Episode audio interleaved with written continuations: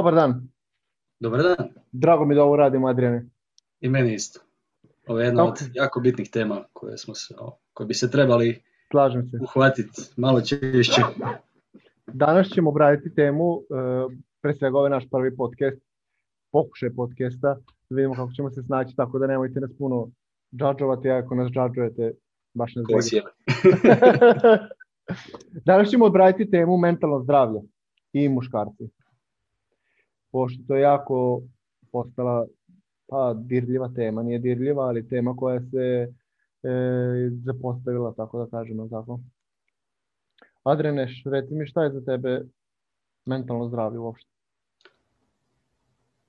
Za mene mentalno zdravlje, za mene mentalno zdravlje je prepoznavanje što vam je u tom trenutku ne služi i što mi u tom trenutku bacao neke niskovibracijske emocije poput anksioznosti, depresije i drugih niskovibracijskih emocija i sa samim, samim time kada ja prepoznajem to, kada sam dovoljno svjesna toga, mogu poduzeti neku akciju i dati si ono što mi je potrebno da se osjećam bolje.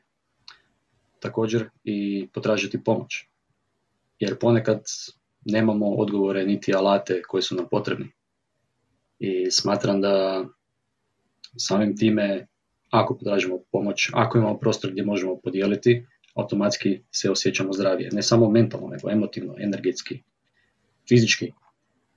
I nekako mentalno zdravlje smatram da je jedan jako bitan faktor danas u današnje doba gdje je jako brz svijet, gdje je sve ubrzano, gdje je veliki fokus na onaj grind, grind, grind, uh, biznisi, e, kreiranje, svašta nešto, a nema onoga zastanka gdje se ono stane, sagleda, osjeti i radi na nečemu unutar samoga sebe, nego je previše fokus na van.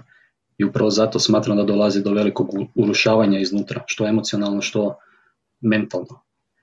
I samo nepoznavanje vlastitih emocija i samoga sebe zbog previše vanjskog fokusa može do, dovesti do tog nekakvog raspada sistema iznutra, duboke anksioznosti, depresije, drugih niskovibracijskih emocija i danas je to jako često muškaraca pogotovo.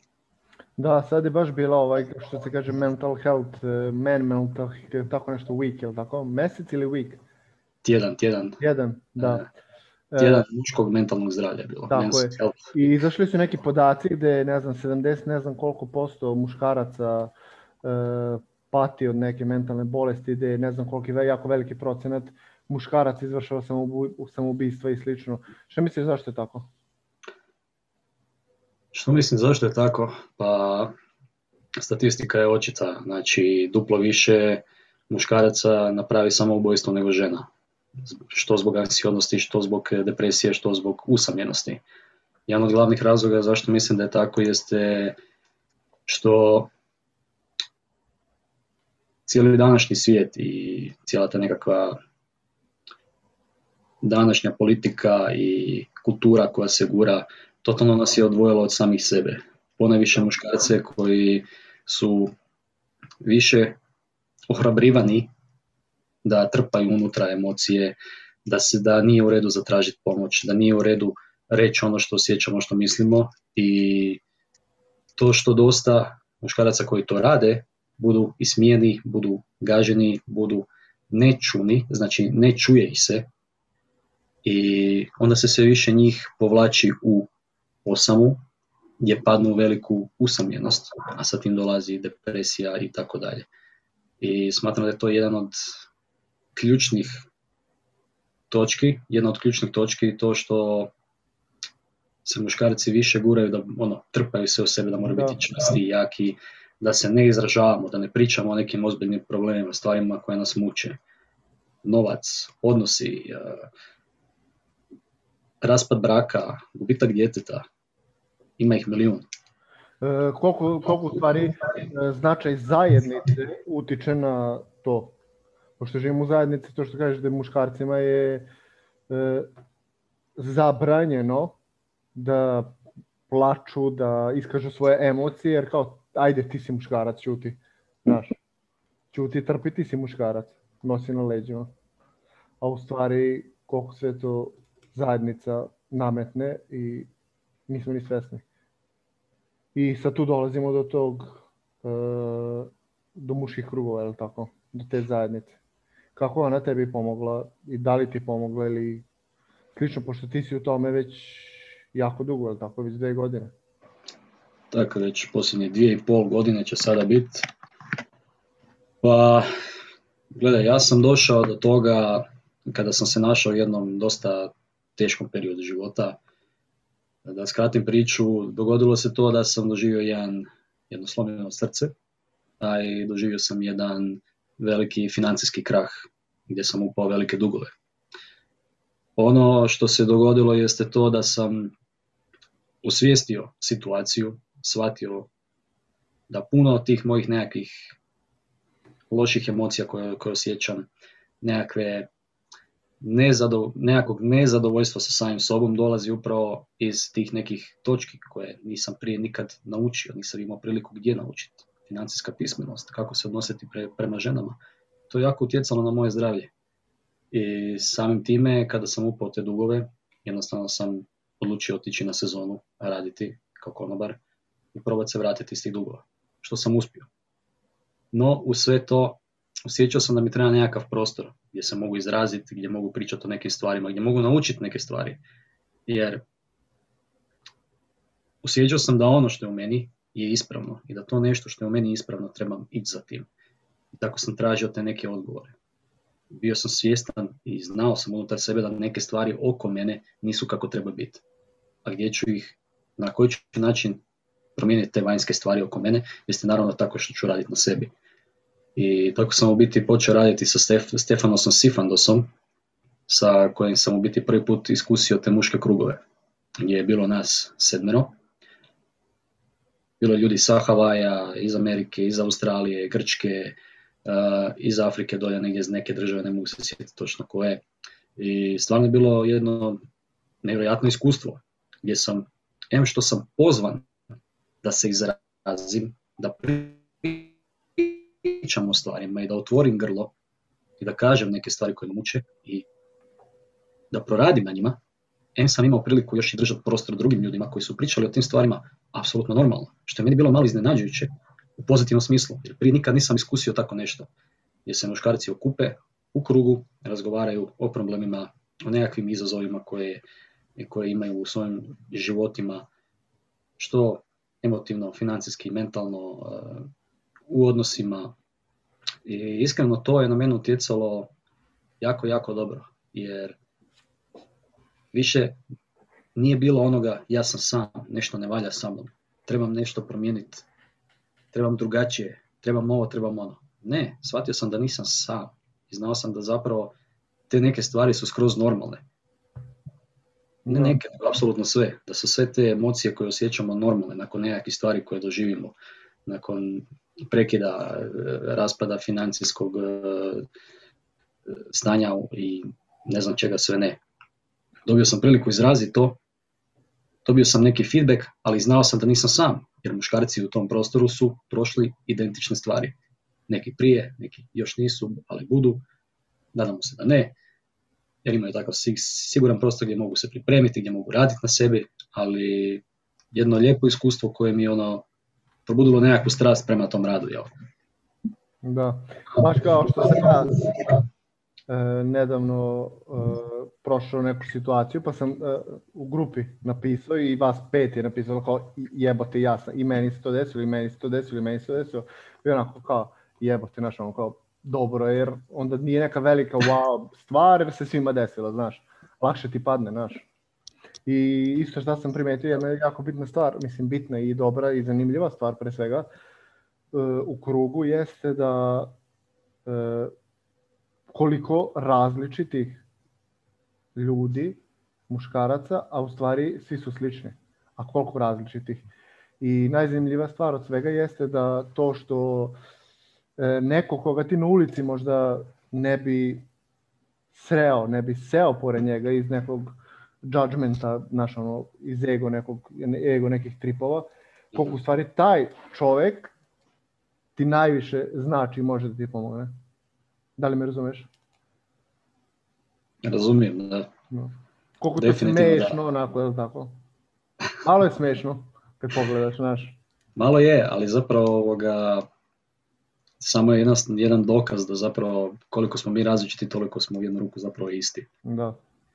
Prolazimo neke slične izazove, slične stvari i nekako sam shvatio i što sam naučio tokom ovih godina jeste da u tom prostoru, krugu koji je kreiran, gdje muškarci dođu i dijele, da bez obzira koja boja kože, koja religija, kakva politička nekakva uvjerenja, što god je, kada ljudi dođu u taj krug, to kao da sve otpadne. I tu smo jednostavno kroz neku empatiju, podršku, ali nekakav push prema jedan drugome, gdje zapravo damo jedan drugome ono što nam je potrebno, prepoznajemo jedan drugoga po stvarima koje su nam se dogodile i možemo osjetiti te stvari jer sami smo ih doživjeli i znamo što sad druga strana osjeća. Ako ništa, ako ne savjet, ako ne podrška, možemo ga barem poslušati. I čovjek se može osjećati kao da ga se čuje, što je jako bitno. Istina, istina, istina, istina. E, reci mi ovaj, jednu stvar me zanima, da li imaš neki, neku knjigu ili neke rituale ili nešto što kada upadneš u down, e, možeš da se vratiš gore?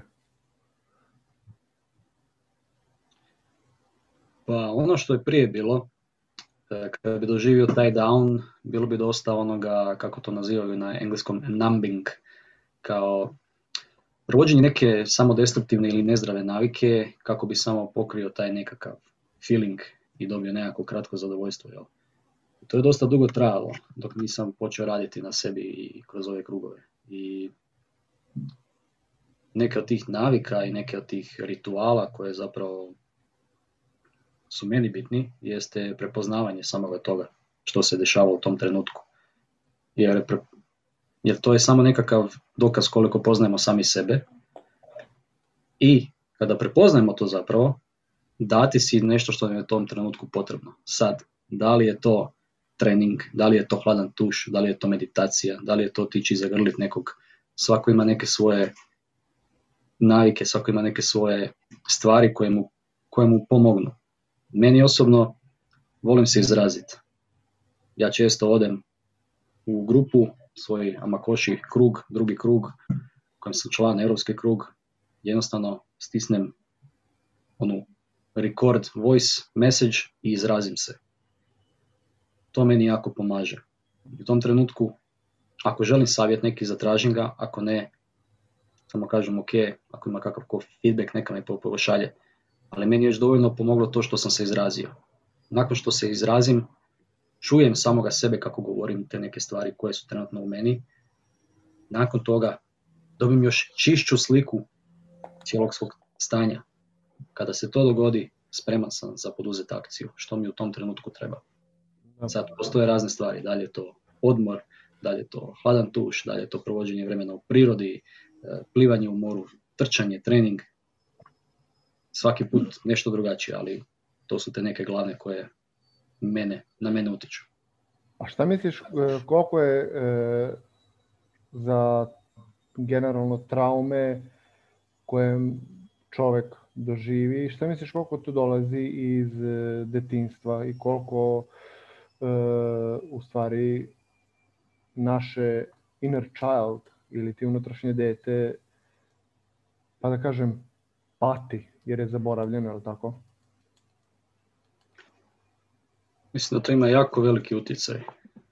Jako, jako veliki utjecaj jer ti neki programi koji su nam usađeni kao djetetu, nekima od nas i dan danas još uvijek su u funkciji, ajmo reći. Um, dosta nekakvih navika, što reaktivnog ponašanja, što nekih navika u životnih, dolazi upravo iz toga. I to je jedan jako dubok rad koji može trajati godinama ali jedan kad se počne, postaje jedna divlja, prekrasna, pakleno prekrasna vožnja gdje ima up and down, ali smatram da stvarno ostavi veliki, veliki utjecaj znam po sebi jer ja kao klinac, em što sam bio klempav, znači imao sam velike klempave uši, uh, mucao sam, imao sam razne tikove, bio sam dosta maltretiran u školi. Znači, jako puno sam bio tlačen i nisam se baš mogao izraziti. Kad god bi se izrazio, bio bi odgrunut sa strane. I nekako to je ostalo dosta dugo u meni. Da bi kasnije, kad bi ušao u tineđersko doba, kada bi počelo lupa testosteron, kada bi krenuli ono, već gledati ženskice, izlaziti van i sve to, dosta sam imao destruktivne navike koji su zapravo dolazili tih nekih nemogućnosti u ranijoj dobi da se izrazim na zdrav način, gdje nisam naučen da se izrazim na zdrav način, da zatražim ono što mi je potrebno da se kažem, ne kada želim reći ne ili da kada želim reći da. I to je dovelo do nekakvih ovisnosti o cigaretama, alkohol, razno razne droge, svašta nešto. I jako destruktivan put, jel?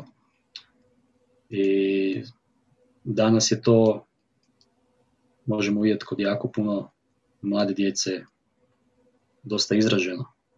Ne samo kod djece, nego kod ljudi, odraslih ljudi. Da, kod odraslih, ali tineđera, da. Koliko u stvari te destruktivne, same destruktivne navike te bacaju dole, spuštaju ti da vibraciju i bacaju te dole, a da nismo ni svesni toga.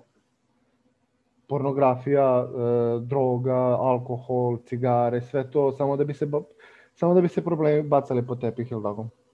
Da, da. E, šta misliš ovaj, o tome da, e, ne znam šta hoću da pitam, sad sam malo zabao. Ovo će režije da. Reci mi. Spomenuo si e,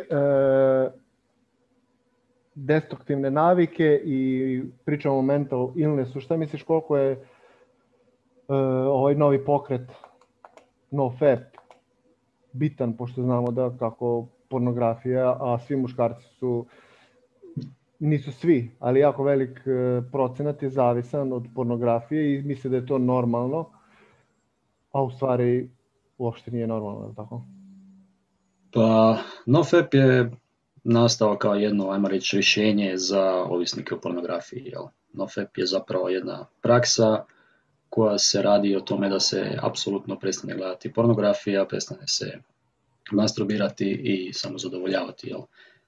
Zašto? Zato što utjecaj pornografije na mozak je takav da on izmjenjuje naš mozak.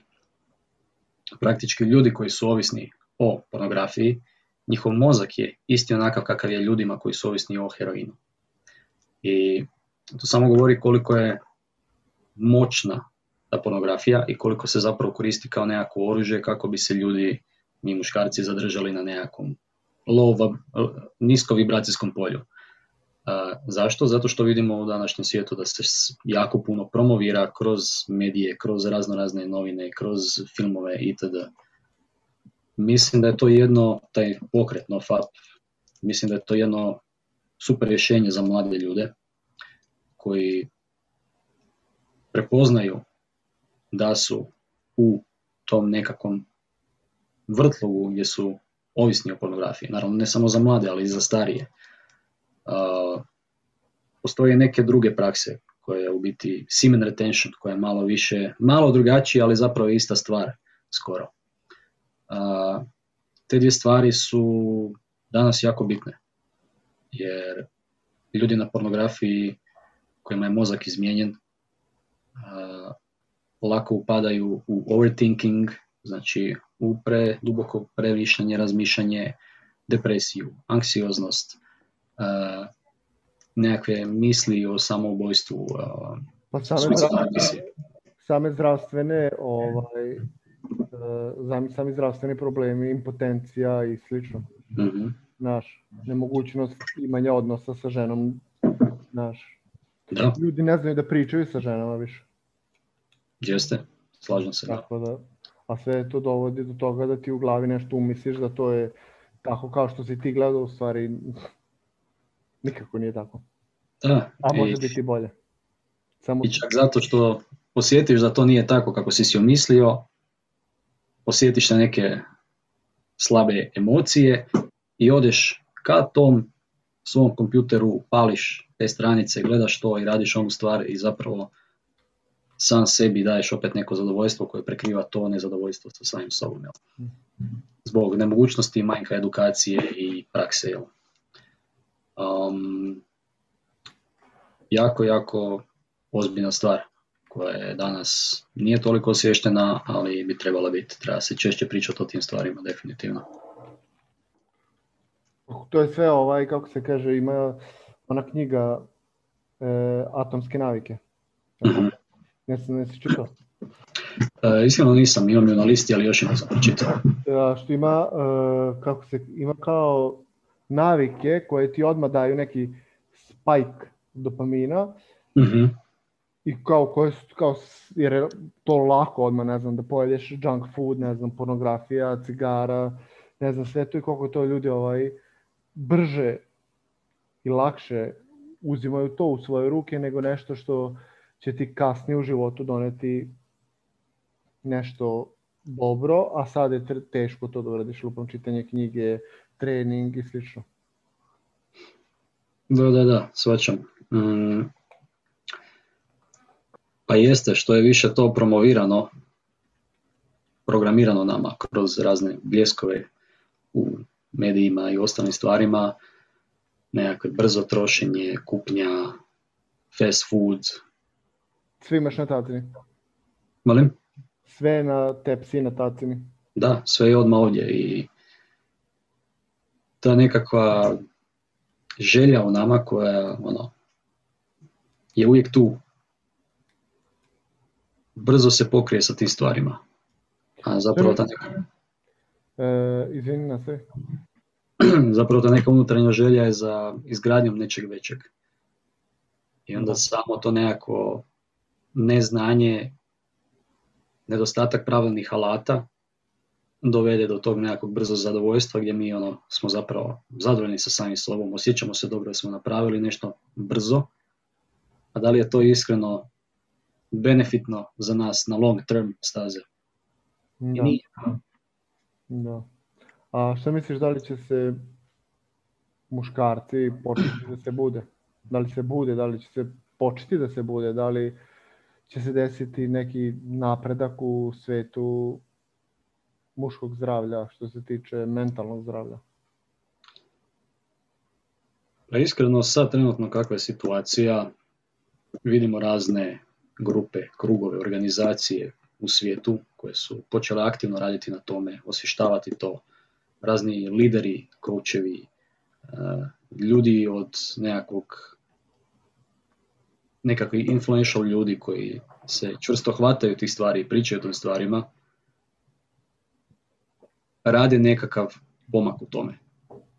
Ali također vidimo da na drugoj strani je veliki nekakav push, odgurivanje od strane medija, vlada, drugih organizacija, LGBT, eh, feminizam i sve to. Ništa protiv tih organizacija i svega toga. Ali neke stvari treba osvijestiti. I nisu to samo stvari gdje se u biti muškarci demoniziraju, gdje se priča o toksičnoj muževnosti koja uopće nije toksična, samo je krivo usmjerena. I znači ono, osjećaj je da su muškarci zapravo na velikom nekakvom, pod velikim napadom. Je, da. I to je u biti dovelo do velikog tog buđenja. Da. U svijetu to i kod nas ovdje. Mislim da će treba dobar dugi niz godina da to se dovede do nekakvog zdravog balansa i zdraveg. A šta misliš kako će to izgledati na Balkanu, pošto ipak mi Balkanci smo malo, što se kaže, vršći? pa vidi, mislim da će biti dosta odbojnosti prema tome. Uh, iz razloga baš upravo to što si rekao, mi, mi Balkanci kakvi jesmo, jel? no opet sam svjestan da kako ide onaj quote, nismo tu da probudimo ovce, tu smo da probudimo vlavove ili ti ga u našem slučaju vukove. Tako da siguran sam da ako imamo 20 budnih ljudi, da će oni uspjet probuditi barem jednoga, to je još 20, to je, radi, to je onda 40, svako od njih još jednoga, znači 40, to dobijamo 80, što dovodi do ovoga da svako od nas kao individualac mora, ne da mora, nego ako želi, ako je to ono što on osjeća da bi trebao, da zapravo osvješćuje te stvari i priča o tome otvoreno, jer su to neki teški razgovori o kojima se ne razgovara. A drugačije ne idemo naprijed ako ih ne osvijestimo i ne razgovaramo o njima. Pa to je zbog jako velikog straha, da budemo iskreni, koliko strah u stvari od e, tuđeg mišljenja e, utiče na zdravlje čovjeka, na mentalno zdravlje čovjeka, jer kao, a ja ako odem vamo, ja ću, znaš, ako kažem kako se osjećam ili uđem u taj krug, šta će mi reći, ovi da sam sektaš, ili šta ako uđem u ovaj krug reći da sam peder, ili šta, šta, šta, šta ako, znaš, šta ako ništa ne uradiš i budeš ceo život onako u kurcu, što bi se rekao. Da, um, to je smiješno jer ono, mi kao muški jednom kad se povrijedimo, kad smo otvoreni, kada smo ranjivi, kada budemo jednom povrijeđeni, brzo stavimo taj štit i nikad ga ne skidamo. Onak, vidimo da svi to rade i onda i mi to nastavimo ono, raditi. Tako da, bit će ovo interesantna vožnja ovdje na, na Balkanu. No siguran sam da oni koji trebaju čuti, čuti će, koji žele znati će, koji će nešto pokrenuti, pokrenut će. Da. sebe, da li u svojem okruženju. Pa, sam razvoj na sebi, ja mislim da će to pokrenuti ljude da se bave i sa svojim mentalnim zdravljem i emocijama. Pošto sve više i više ljudi, ja uviđam da krenu da se bave, da uđu, dolaze kao self-improvement krugove ili naš mhm. taj, život, taj život, pa čitaju o financijama, ovome, o onome, o nekim navikama i slično i samim tim se krene tu negdje si provuče emocije i samim tim da će, samim tim mislim da će taj put da ih navede i do ovoga. Jeste, vjerujem u to. No opet, kao što sam rekao na početku, nekad u tom brzom svijetu u koji se uđe sa tim personal developmentom, čak kroz razno razne samo, samo otvorene biznise, eh, bilo influenceri, bilo, bilo poduzetnici, uđu u taj brzi svijet i onda zapravo zaborave na te neke stvari gdje koriste možda to proganjanje novca, izgradnja novog masterklasa, kursa, ne znam nija čega sve ne, koriste kako bi zapravo prekrili te neke stvari. I to je danas jako često. I sam sam bio prisutan tome i jedan od razloga zašto sam se maknuo je taj upravo, jel? Gdje su se te stvari zanemarivale koje su bitne. Ja sam duboko osjećao u sebi da je to bitna stvar no opet, kao što kažem, ko treba čuti, čuti će. Što misliš koliko buđenje samih žena može da utiče na muškarce?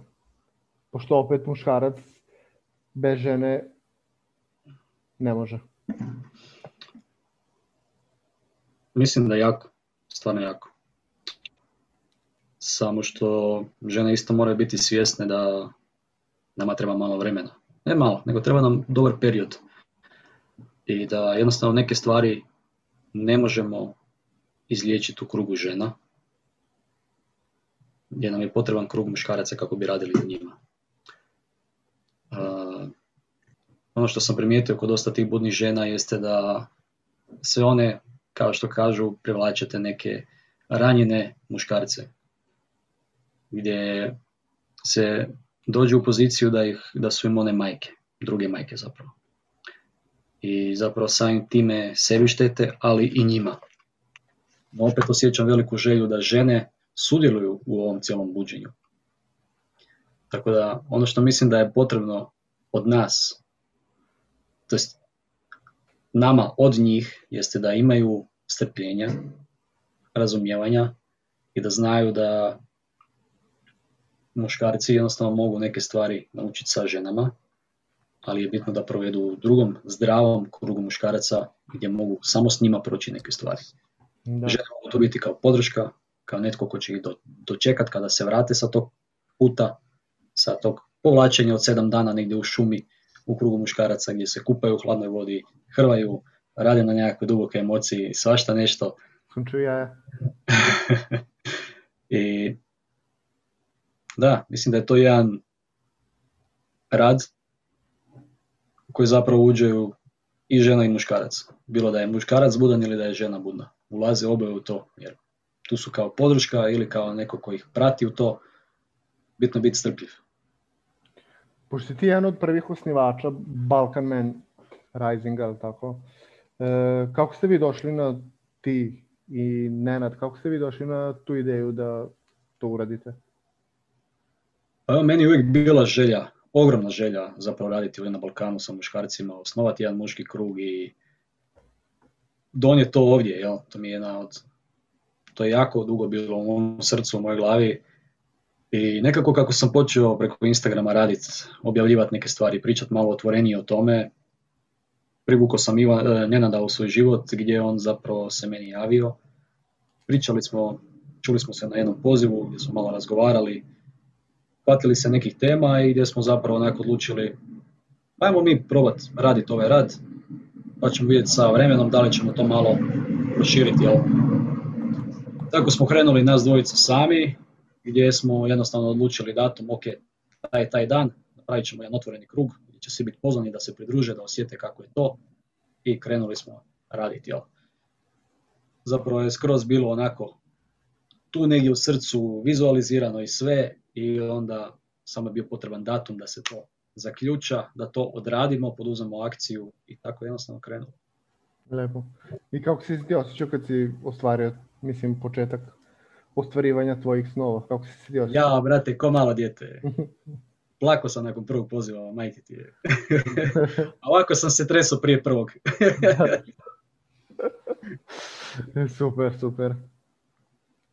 Ništa, šta, šta bi preporučio muškarcima koji se zainteresuju kroz ovo što danas čuju, gdje da se jave, gdje da se jave i kome da se jave? Pa vrlo jednostavno mogu se javiti meni na Instagramu, Adrian Stepanić, mogu se javiti tebi, Miodrag Stanisavljević, ili se mogu javiti našem dragom Nenadu, čiji je točno korisničko ime ne znam, to ćemo staviti. Wizard, stavit ćemo. Što? Ili na našoj službenoj stranici Balkan Man Rising, jel?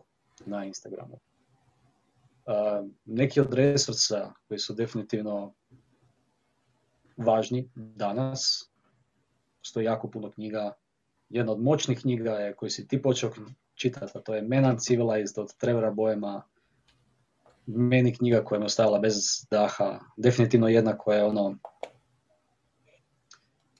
dobar temelj za uć u ovaj rad, za naučiti nešto o sebi, za shvatiti da nisi sam i pratiti neke zdrave muškarce, zdrave lidere poput Stefanosa Sifandosa, Jedija Zume, Trevora Boema naravno i Secret Sons koji su jedna prekrasna organizacija u Americi koji rade nevjerojatan rad sa muškarcima, sa djecom, sa starijima.